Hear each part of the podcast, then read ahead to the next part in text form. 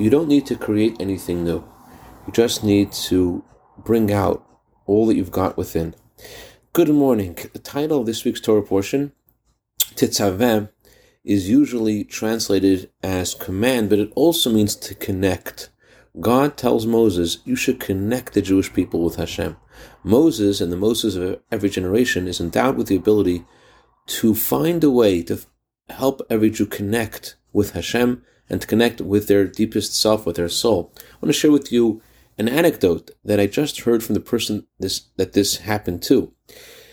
According to Jewish law, your haircut has to be done in a very specific way, and this young man, Elon, visited the Lubavitch Rebbe on a Sunday morning when the Rebbe would give out dollars to be distributed to charity, and the Rebbe motioned with his finger that he shouldn't get the kind of haircut that he had.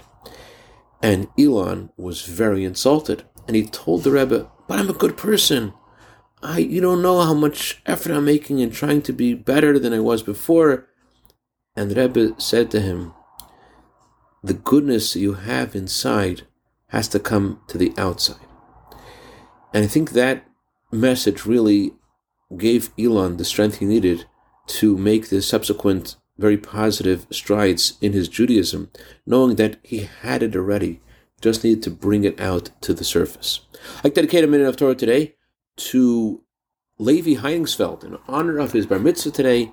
May you grow to be a chassid, yerei Shamayim, v'lamdon, give tremendous nachas ruach to your parents and all of Am Yisrael. Also dedicate this to the neshama of Aaron ben Aaron, his anniversary of passing today. May his neshama have an aliyah.